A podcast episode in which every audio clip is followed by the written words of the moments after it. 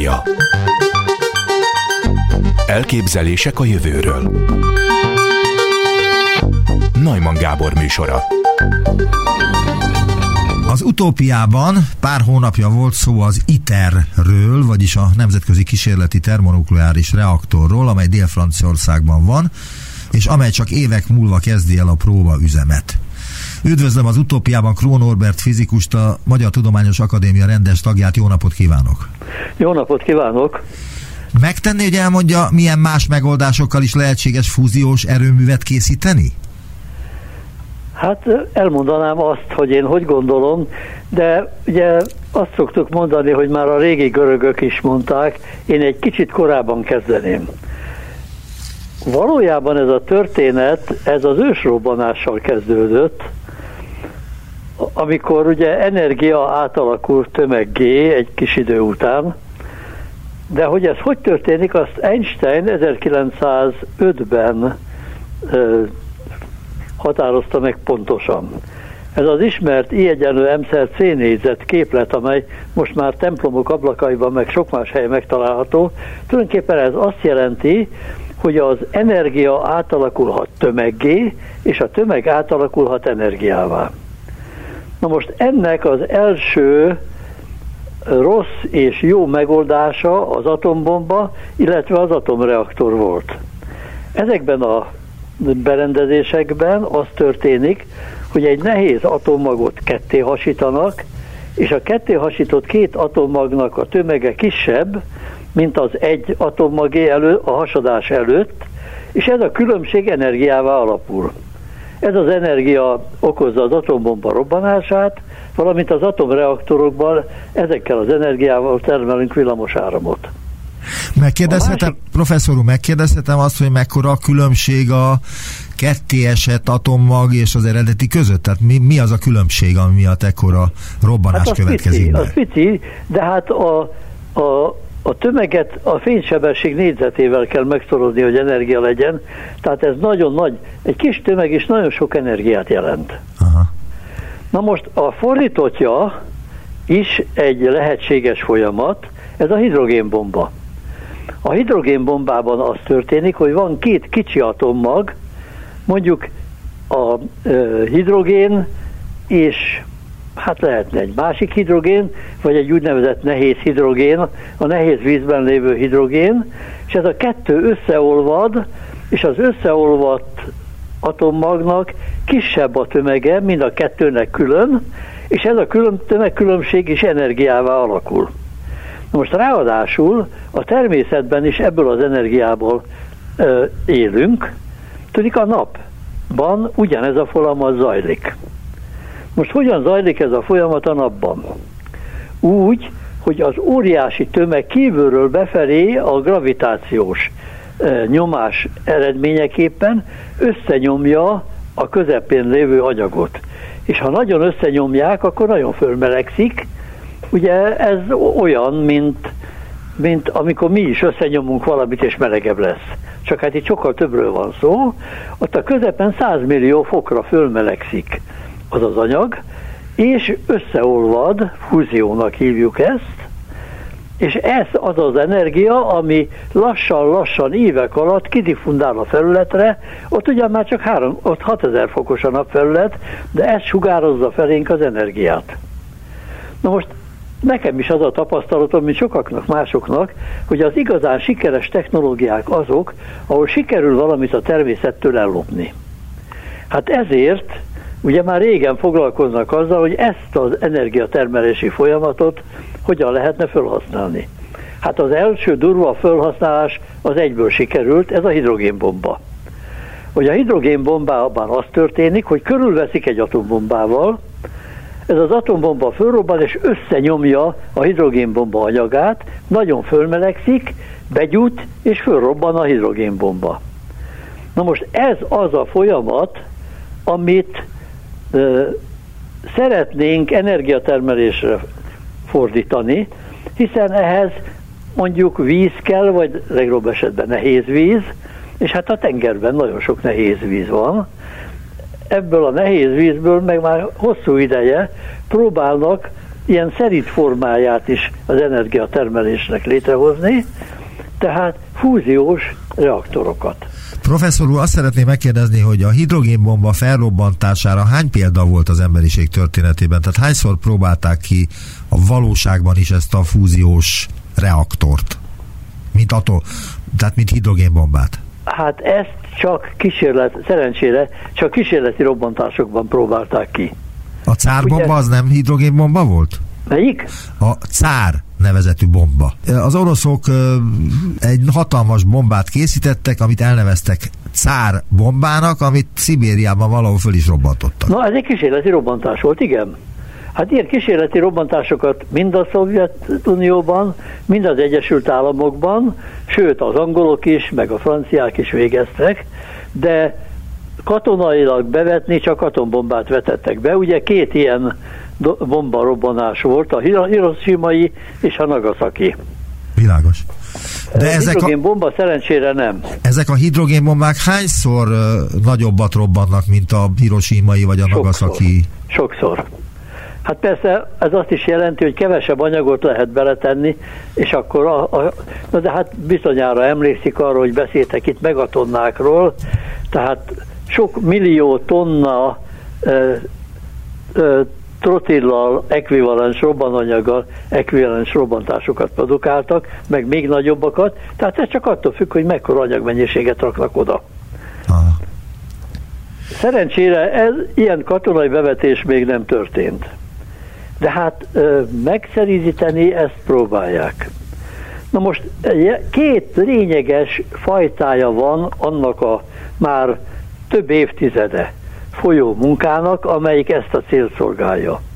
Az egyik, aminek az egyik utolsó példánya az ön által Franciaországban épített, említett Franciaországban épített ITER, amire már 20 milliárd eurót költöttek csak az építkezésre, és ez körülbelül úgy működne, hogy képzeljen egy autógumit, amiben nagy vákum van, abba beengedik ezt a hidrogén anyagot, és egy ügyes módszerrel elkezdik fűteni, és amikor nagyon meleg, akkor ott nagyon erősen ütköznek ezek az atommagok, ezek különben taszítják egymást, de ha nagyon gyorsan mennek egymás felé, akkor, akkor összeolvadnak, és létre, létrejön a fúzió.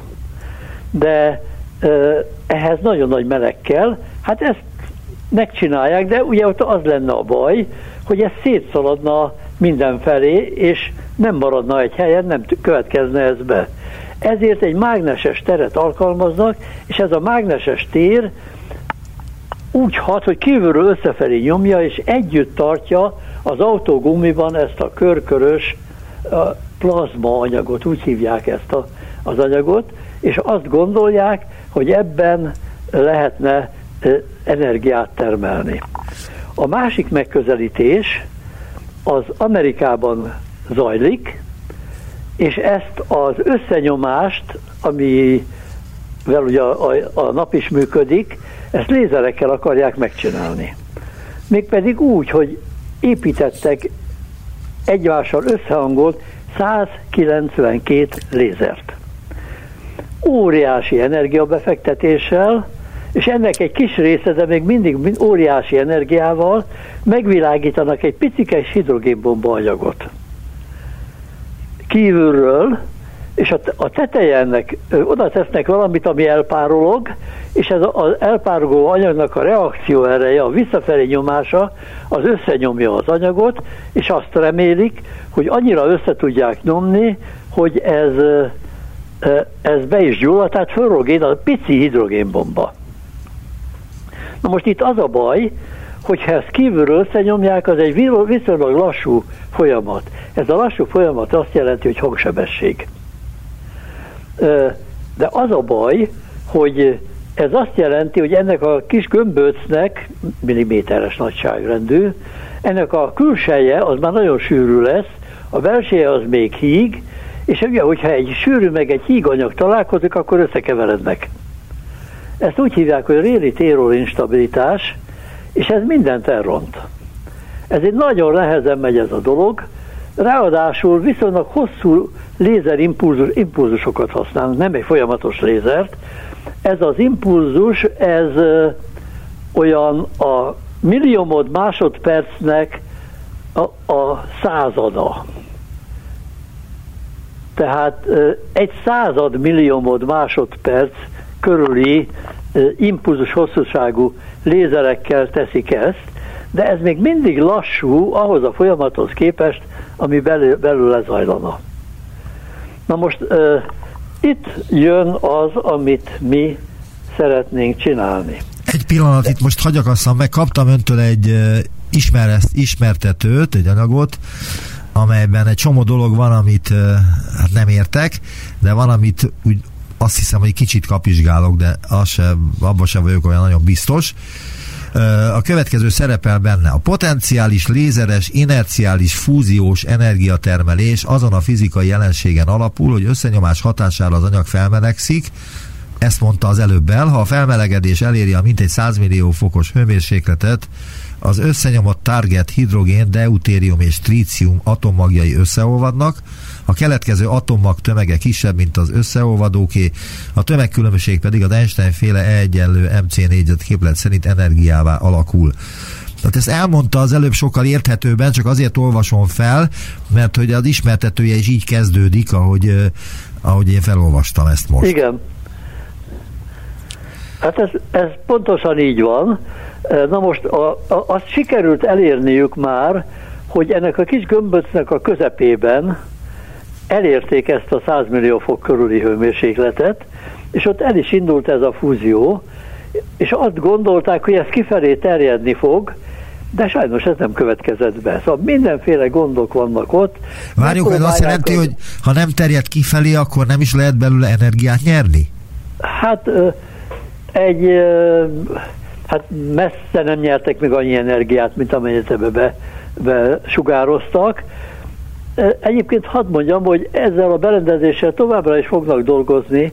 Tudjuk, ez a berendezés még amellett, hogy ilyen fúziós álmokat szöveget, ez tulajdonképpen a hidrogénbomba modellezése is. Tehát nem kell kísérleti robbantásokat csinálni, hanem ezzel a berendezéssel lehet modellezni, tehát erre is használják, és ez egy fontos dolog. Ugye a hidrogénbombában a, a hidrogénnek két izotópja, úgy hívjuk ezt, szerepel, a deutérium és a trícium. A, a, ez azt jelenti, hogy az atommagban a deutérium esetében van egy proton, és mellette van egy neutron, a tríciumban pedig a proton mellett két neutron van.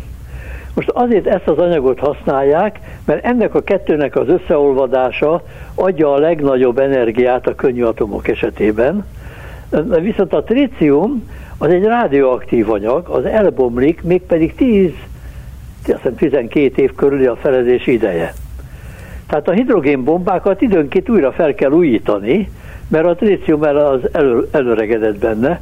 Hát nyilván ezt kísérleti robbantásokkal tehetnék, de hát sokkal egyszerűbb egy ilyen modell berendezéssel csinálni. Aztán van, van még egy uh, ilyen erőmű, mert hogy a világon sok helyen kísérleteznek fúziós erőművel, van egy úgynevezett mesterséges napnéven ismerté vált fúziós reaktor Kínában, amelyet állítólag üzembe is helyeztek. Ez a Kína legnagyobb és legmodernebb fúziós reaktor a Sichuan tartományban lévő Igen. Tokamak HL2M kutató reaktor állítólag új utakat nyithat a megújuló energiaforrások keresésében. Erről mi a véleménye? Hát a, a Franciaország is Tokamak. Ez az autogumi. Aha. Úgyhogy ez ugyanolyan jellegű. Van ott ebben egy néhány olyan szakmai ötlet, ami más. Egyébként hadd mondjam, hogy Kínában, ebben az intézetben, ahol ez működik, azt hiszem ezer ember dolgozik, és hát óriási költségvetésük van. Tehát mi egy olyan fába vágtuk a fejszénket, ahol ö, a hangya próbál az elefánttal versenyezni.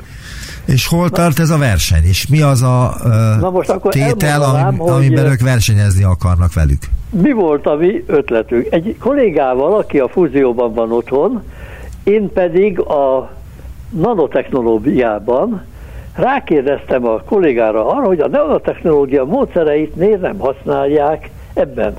Hát ez még senkinek se jutott eszébe, mondta ő. És akkor beszélgettünk erről, ebből született meg ennek az ötletnek két alapötlete. Az egyik az, hogy említettem már, hogy itt az van, hogy a felületet elpárologtatják, és a, a reakció erő nyomja össze a gombócot olyan mélységig, hogy az nagyon meleg legyen. Na most, hogyha ebbe az anya, ja, és az a baj, hogy ez a fény nem is hatol be, mert a felületen elpárologtatja a felületet, és ez az elpárologtatott úgynevezett plazma, ez úgy viselkedik, mint egy tükör, és visszaveri a fénysugarakat. Tehát a fény energiája nem megy be az anyagba. Na most erre jött az az ötlet, hogy hogyha nem kívülről nyomjuk össze ezt az anyagot, hanem beleteszünk pici kis nanorészecskéket, mégpedig olyanokat, amelyek úgy viselkednek, mint egy antenna, ami összegyűjti a fényenergiát, vagy mint egy lencse, akkor ezzel belülről, tehát az egész térfogatban egyszerre lehetne ezt az összenyomást megcsinálni, Ráadásul ezek a kis lencsék ott annyira összegyűjtik az energiát, hogy ott nagyon gyorsan olyan energiák lesznek, amik elegendőek arra, hogy két részecske gyorsan ütközzön és összeolvadjon. De ehhez nem kell melegnek lennie, nincs arra idő, hogy meleg legyen, és ezért ez nagyon gyors, milliószor rövidebb lézerimpulzusokkal lehetne megcsinálni. Az ismertetőből szeretnék idézni, mert lehet, hogy ha duplán hangzik el valami különféleképpen, akkor különbözőképpen, akkor talán érthetőbbé válik. Azt írják, hogy az inerciális, inerciális fúziós folyamat azonban számos problémával küzdik. Az egyik ilyen probléma a lassúság, amire az előbb célzott is, és mondta is, hogy a lassúság az relatíve értendő, mert azért hangsebességnél kicsit gyorsabb a technológia. Az összenyomás ugyanis hangsebességgel terjed, ezért viszonylag hosszú nanoszekundumos lézerimpulzusokra van szükség. De önök ezt a problémát legalábbis elméletileg vagy gyakorlatilag is megoldották? Hát már utolsó vagyunk. Tudnék, még nincs olyan lézerünk, ahol idáig el lehetne menni. Előkísérletek folynak jelenleg. És nanorészecskéket, ezek pici kis aranygömböcskék, teszünk bele az anyagba, és ez még egyelőre nem deutérium trícium, hanem egy, egy polimerbe, mert először azt szeretnénk igazolni, hogy a fény az valóban behatol az anyagba, ezt már igazoltuk, meg mások is igazolták, és ezért nagyon gyors a folyamat, és azt, hogy ezek a kis gömböcskék összegyűjtik az energiát. Kisebb energiánál már ezt is sikerült megtenni. Na most ilyenkor nem beszélünk hőmérsékletről, de hőmérséklet nincsen, nem alakult ki, csak ahhoz egyensúly kell. És olyan gyors ez a folyamat, hogy nincs idő arra, hogy fölmelegedjen, hanem az van, hogy fölgyorsítja ezeket a részecskéket, és ezek nagyon gyorsan üt, összeütköznek egymással, és összeolvadnak. Na most e, ezt elméletileg kiszámoltuk, és elméletileg minden rendben van, a kísérletek előkészületi stádiumban vannak. Tehát ez az egyik dolog, hogy nagyon rövid évez impulsokkal, sokkal kisebb mintán, tehát sokkal kisebb robbanásokkal, de Amerikában ezzel a nagy lézerberendezéssel, ami akkor, amit a Puskás stadion, naponta egyszer tudnak lőni, mi pedig abban reménykedünk, hogy az a szegedi lézer, ami most épül, az másodpercenként tizet lő.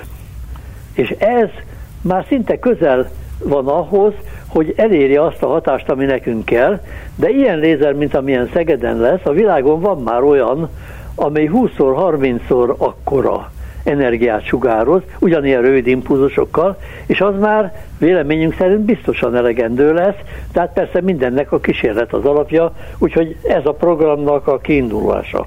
Na most van még egy dolog, mégpedig az, hogy Említettem már, hogy a, ezeknek a kis gömböknek Amerikában csak a közepe gyullad be. És ez azt jelenti, hogy az anyag elégetés, mert utána szétrepül minden, az anyag elégetésének a hatásfoka 10% körül van. Az, tehát mi, az azt jelenti, hogy durván 10%-a hasznosul annak az anyagnak. Na most egy másik területről, és ez a kollégámnak a területe, loptunk egy másik ötletet. Mégpedig a részecske fizikából ott lehet olyan körülményeket találni, hogy a, az az anyag, ami a részecske fizikában fontos, úgy hívják ezt, hogy quark gluon plazma, ez most csak egy ilyen mellészbeszélés, az egyszerre gyújjon, gyújjon be. hogy is egyszerűen fogalmazzak. Na most nekünk sikerült találni egy olyan megoldást, hogy nem, mivel gyors a folyamat, nem kell 192 lézer, elég kettő, két oldalról. Nem kell gömbminta, hanem elég egy vékony csiklap.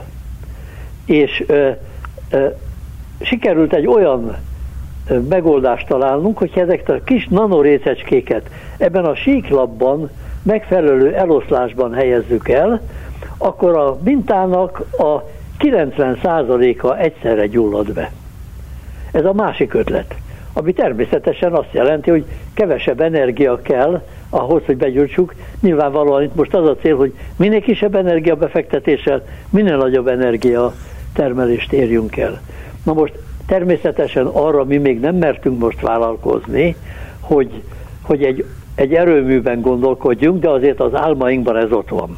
Most pár másodperc szület jön, de azonnal folytatom a beszélgetést Igen. Krón Orbertel.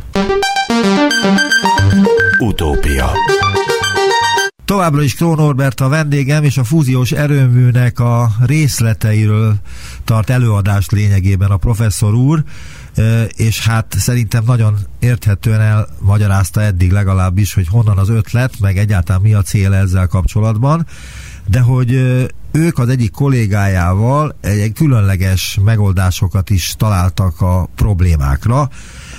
Fölolvasom az egyiket. Az általunk javasolt megvalósításnál céltárgyként nem gömb alakú, hanem lapos céltárgyat alkalmazunk. Ebben az esetben a cél céltárgyat két oldaláról egyidejűleg sugározzuk be egy-egy lézerimpulzussal. Ezt mondta az előbb, hogy nem kell 90 vagy 190 igen, lézer, igen. hanem csak kettő. Kísérleteink tanúsága szerint az egyidejűleg begyújtott réteg vastagsága a lapos céltárgy síkjára merőleges irányban kisebb, mint az előző példáknál alkalmazott gömb alakú céltárgy esetében, azonban a begyújtott térfogathányad összességében meghaladja az előző példákban elért tér, térfogathányad értéket. És ebből mi következik?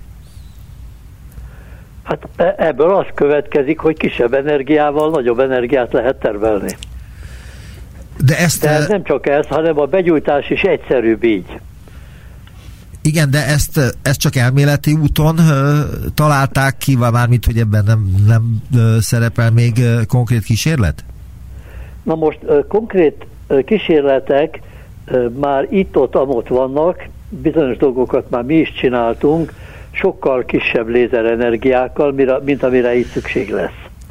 A, a folyamatoknak az egyik része az azt eredményezi, hogy két oldalról sugározzuk be az anyagot, és mind a két oldalról fölgyorsítja a, hogy úgy mondjam, a hidrogénatommagokat a lézersugár, és ezek egymással szembe haladnak, és összeütköznek.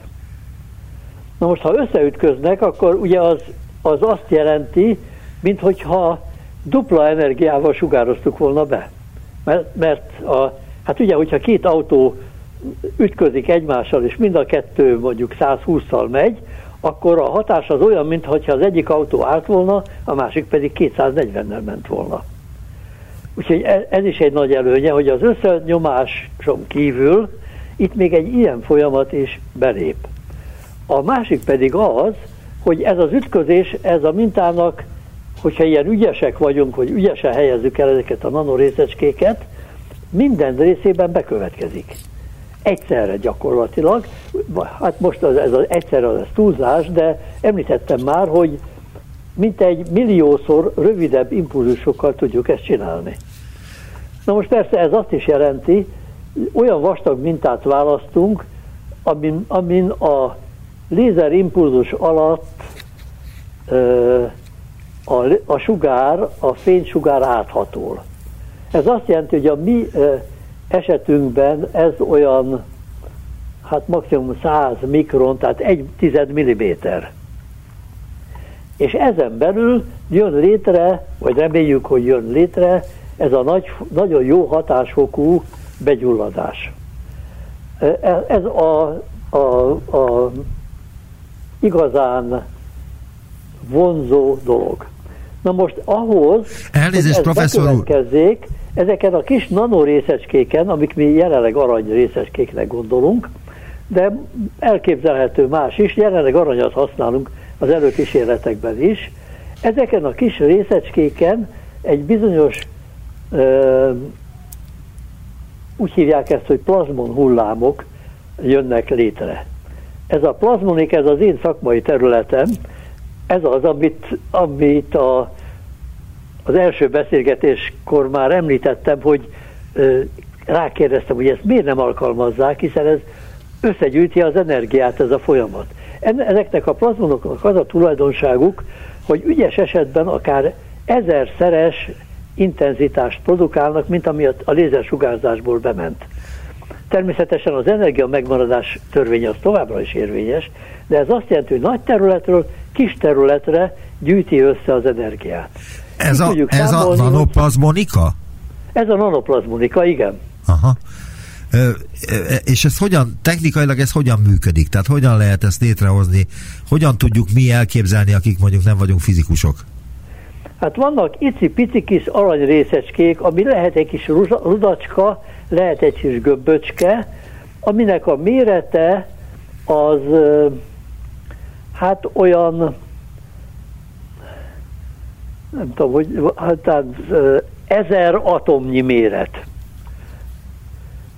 Tehát néhány tíz nanométer, hogy így mondjam.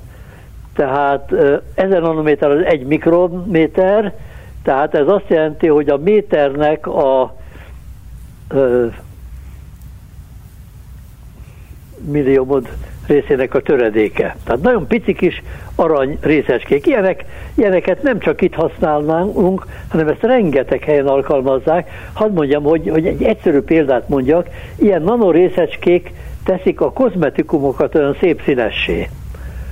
Az nem feltétlenül aranyban, aranyjal van, más anyaggal is lehet ezt csinálni, vagy hogyha elmegy egy katedrálisba, és megnézi a, a mozaik üvegablakokat, és ott olyan gyönyörű piros színt lát, piros színű üveget, akkor abban a piros színű üvegben ilyen pici kis aranyrészecskék vannak. Már ilyen aranyrészecskéket Szegeden is csinálnak, üzletben is lehet már venni. Ezeket a nanorészecskéket pedig jelenleg egy polimerrel, tehát egy polimér anyagban, amiben van hidrogén, ugye, próbáljuk az előkísérleteket, például ezt az egyszerű, az egész anyagnak a begyújtását igazolni addig, amíg várunk arra, hogy a szegedi lézer elkészüljön, és ezt a mintát magát a Műszaki Egyetemen csinálják, pedig úgy, hogy egy nagyon vékony réteg, abba beletesznek egy kis bizonyos ilyen aranyrészeskéket, aztán egy következő réteg, abba megint beletesznek, aztán a, még egy réteg, abba megint beletesznek, de közben a, ezeknek a részecske számoknak a, a részecskéknek a számát úgy változtatják, hogy a végén a ilyen rétegekből kialakult mondjuk 1 mm vastag fóliában olyan eloslása legyen ezeknek a nanorészecskéknek, amilyet mi kiszámoltunk, hogy egyszerre fogja begyújtani az anyagot. De itt is uh, borzasztó meleg van, ugye? Tehát itt is 100 millió Celsius fokot kell elérni valahogyan. Nem, nem. Nem, itt nem meleg van, ez pontosan ezt kerüljük mi el, mert a melegedés az lassú. Aha. És mi nem hagyunk erre időt. Mi olyan gyorsan ütköztetjük ezeket a részecskéket, hogy ott az energia megvan, de, hogy, de csak egyszer ütköznek a részecskék. Ahhoz, hogy hőmérséklet alakuljon ki, az egy átlag mindig a hőmérséklet, többször kellene ütközniük. És erre a több ütközésre mi nem adunk időt. Ez volt az egyik ötletnek az, alap, az, egy, az, az egyik alapötlet. Tehát a hőmérséklet az nem fontos tényező itt. Itt, nem, itt nem, nem, nem, nem dolgozunk hőmérséklettel és egyensúlyjal se dolgozunk. Tehát akkor azt a problémát... Ez mindig egyensúly tartozik. Tehát azt a problémát, professzor úr, kikerülték, amivel a franciaországi Igen. vagy a kínaiak küzdködnek, hogy mit lehet csinálni 100 millió Celsius fokkal, hogy ne érjen hozzá semmihez. Igen. Mert ha hozzáér bármihez, akkor az elpárolog. Na most hadd mondjam, hogy persze vannak, akik ellenzik ezt és butaságnak tartják, mert mindig hőmérsékletben gondolkodnak. De hát csak akkor születnek nagy dolgok, ha voltak bátrak, akik mertek, ha sokszor voltak, bá, mertek bátrak lenni, sokszor bátrak és viharvertek. Adi Endre. Adi, Adi Endre a Tűz Pszichológia című versében. Igen. Én is így gondolom. Na most ráadásul Hát nyilvánvaló, hogyha én nem hinnék ebben a projektben, akkor nem mertem volna javasolni. De hát a, a kísérletek azok azért döntőek, tehát az előkísérletekkel mi odáig szeretnénk eljutni most, amilyen gyorsan lehet, de hát azért ez nem egy hónap lesz, hanem évek, hogy bizonyítjuk, hogy ez bizony működik. De egyébként hadd mondjam, hogy már fölvettük a kapcsolatot a paksiakkal is, tehát a, az ottani mérnökökkel, és őket szeretnénk bevonni, mert hát ugye az ember ilyenkor előre is gondolkodik. És hát most akkor hadd mondjam azt, hogy az, az én álmom az a következő, hogyha ezt elég gyorsan tudjuk megcsinálni, akkor meg lesz ez már annyira, hogy akár hőtermelésben is lehet gondolkodni, de ez most mondom, ez egy álom, és elérkezünk odáig, hogy a Paks egyet le kell állítani, Paks 2 működik, a Paks egynek a hőtermelését kiváltjuk ennek a fúziós projektnek a hőtermelésével, és az infrastruktúra összes többi eleme maradhat. És egy idő hát, után... Meg lehetne csinálni, hát én ezt már nem fogom megélni 87 évesen, de, de mindent meg szeretnék csinálni, hogy minél közelebb kerüljünk ehhez, és hát ha ez igaz, és ezt megcsináljuk, akkor Magyarország a mennybe megy. Professzor úr, ha ezt meg tudják csinálni, és a Paks egyet helyettesítik ezzel az erőművel, a Paks 2 is lehet majd helyettesíteni egy idő hát után? természetesen. Igen, ezt akartam Hogyha kérdezni. Ha sikerül megcsinálni, akkor az emberiség energia gondja megoldódott. Mert hogy ugye a tengervíz az elég sok van. És Így van. abból ugyanazt használják, deutériumot és tríciumot. Igen. Aminek az előállítása az Most hogy a megy? Trícium, a trícium az nincs a természetben. Tudom, de az előállítása hogy működik? Tehát az könnyű előállítani a deutériumot és a tríciumot? Hát a deutériumot az, az nehéz víz. A nehéz vízben lévő hidrogén az deutérium. Na most... Igen, de én azt sem tudom, hogy a nehéz vizet hogy kell előállítani, tehát... Hát az, az, az nagyon egyszerű, ennek sok módszere van. A norvégok annak idén már a második világháború alatt is csinálták, ezért szállta meg Németország Norvégiát, hogy az atom, atombomba programjához ezt ö, megszerezze, mert ugye a nehéz víz a sokkal jobban lassít, és ezért az atomreaktorokban is lassítva, tehát hűtőközegnek, de nehéz vizet használva előnyösebb lehet. Na most egy atom, atomreaktorban van nehéz víz, akkor a neutron sugárzás a nehéz vízből nehezebb vizet is produkál. Tehát ez az egyik lehetőség. De a mi folyamatunk, amit mi csinálunk, annak van egy olyan eleme is, erről eddig nem beszéltem, amelyik a deutériumból tríciumot csinálhat. A hidrogénből pedig deutériumot. Tehát akár ezt még anyagtermelésre is föl lehet használni, ezt a módszert. Hogyan lehetne, hogyan lehet ezt a módszert népszerűsíteni? Tehát, hogy egy ilyen erőművet könnyű megépíteni? Hát azért ez még odébb van. Ez még odébb van, de hát azért én mondom, hogy hogy képzelem én el. Ez a folyamat, ez a fúziós folyamatot egy mondjuk vákumedényben, hát mondjak valamit, egy egy méter átmérőjű vákumedényben csináljuk, úgyhogy egy ablakon keresztül megy be a két, két ablakon keresztül megy két oldalról a két lézersugárzás. Ott, ott, ott van a minta, amit úgy léptetünk, egy ilyen, mondjuk egy ilyen, egy ilyen 10 mm vastag fóliát úgy léptetünk, hogy másodpercenként 10 helyre tudjon lyukasztani a lézersugárzás. Ott hő keletkezik, ez a hő, ez kisugárzódik annak az edénynek a falára, ezt az edényt pedig, ez nagyon fölmelegedne, ezért ez két rétegű és közte folyó vízzel hűtjük, és ez a, ez a víz az, amit az energiatermelő folyamatban aztán föl lehet használni. Hát ez felforr, és akkor lehet működtetni Igen. a tur- Igen. turbinákat ezzel. El, elképzelhető az, mert erről én már sokat beszélgettem, vagy kérdeztem tudósokat, hogy voltak éppen a dél-franciaországi, vagy az amerikai, vagy a kínai fúziós erőművekhez képest önök egy sufniban készítenek egy erőművet. Elképzelhető ez manapság a jelenlegi e, körülmények közepette? Hát egy sufniban nem fogunk erőművet készíteni.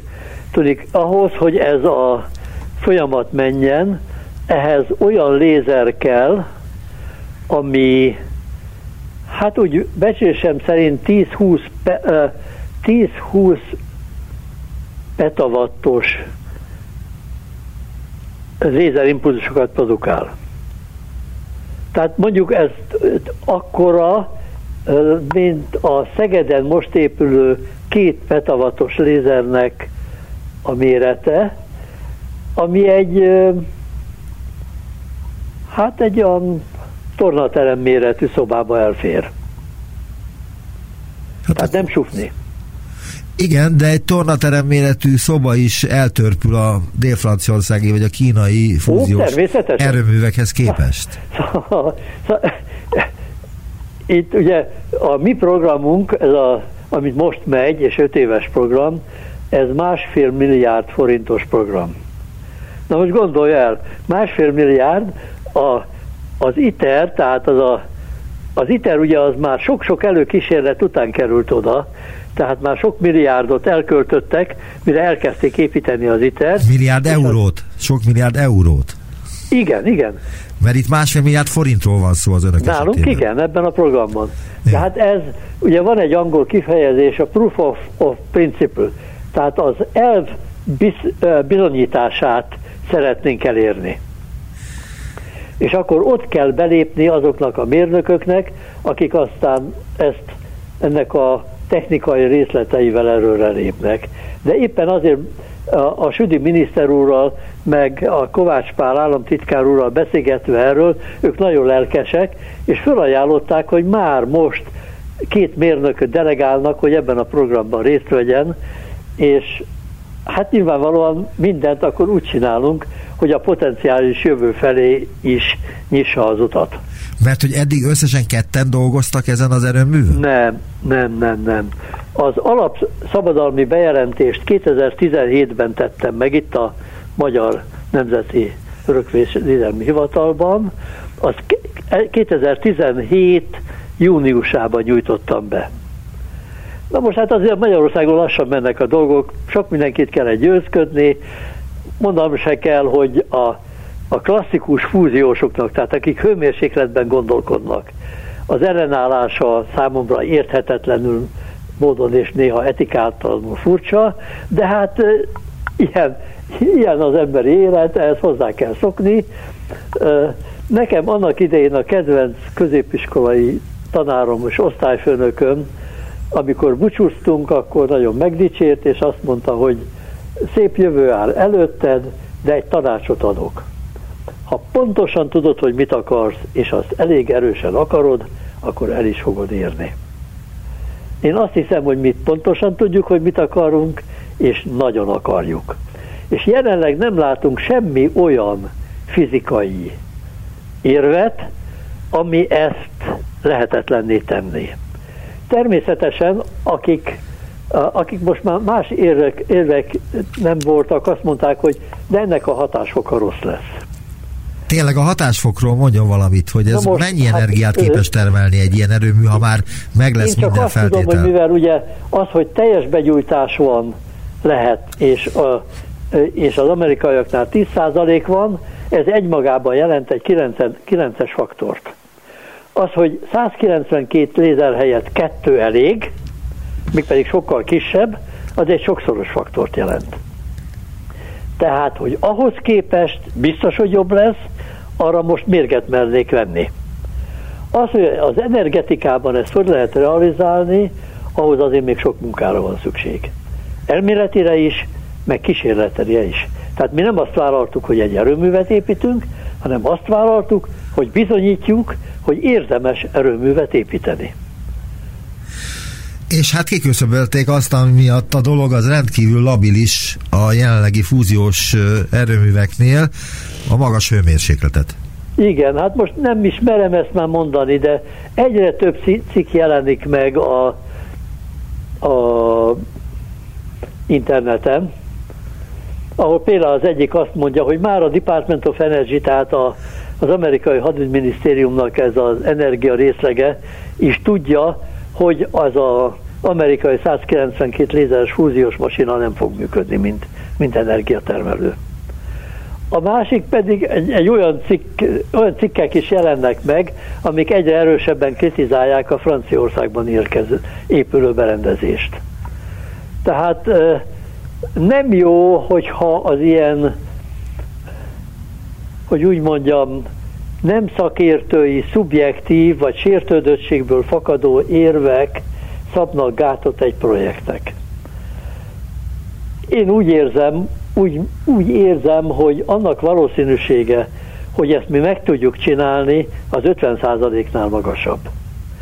Az, hogy ennek a hatásfoka mennyi lesz, az persze még kérdés, de én úgy érzem, hogy minden eddigi próbálkozásnál jobb lesz. De ez egyelőre egy érzés, általában az érzéseim nem csaltak még eddig még soha, remélem, hogy ebben sem fognak megcsalni. Én minden este úgy dolgozom, hogy meggyőztem magamat, hogy biztos, hogy ezt a projektet érdemes csinálni. Egyébként hadd mondjam, amikor valakivel beszélgettem erről, és azt mondtam neki, hogy hát én úgy látom, úgy érzem, vagy úgy gondolom, hogy 50%-nál nagyobb az esélye annak, hogy ez egy sikertörténet lesz. És az illető azt mondta nekem, hogy ha 1% esélyt csinál, látnál, akkor is érdemes lenne ezt a folyamatot végrehajtani.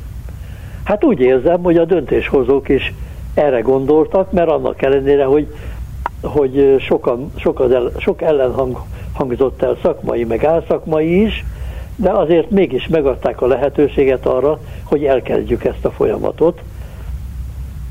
Én azt remélem, hogy meg fogom érni azt, hogy lobogtatjuk az zászlót, hogy itt a megoldás. Nagyon szépen köszönöm az interjút, és rendkívül érdekes volt, és azt hiszem mindenki drukkol azért, hogy hogy megérje azt, amikor éppen megnyílik egy Hadd ilyen mondjam, erőben. hogy nagy szükségünk van arra, hogy a média is mellénk álljon, és ne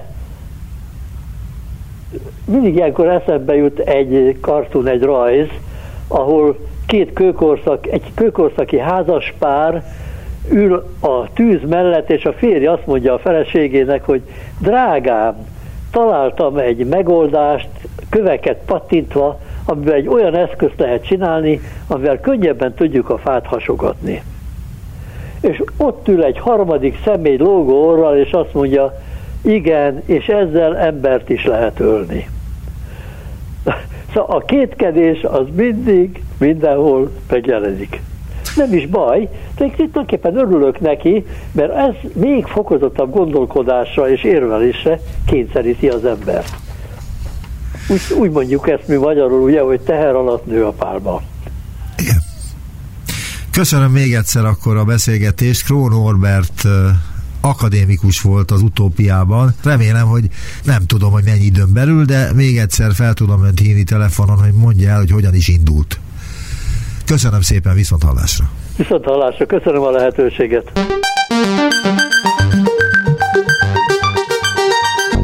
Visszaértünk a jelenbe. Neumann Gábor utópia című műsorát hallották.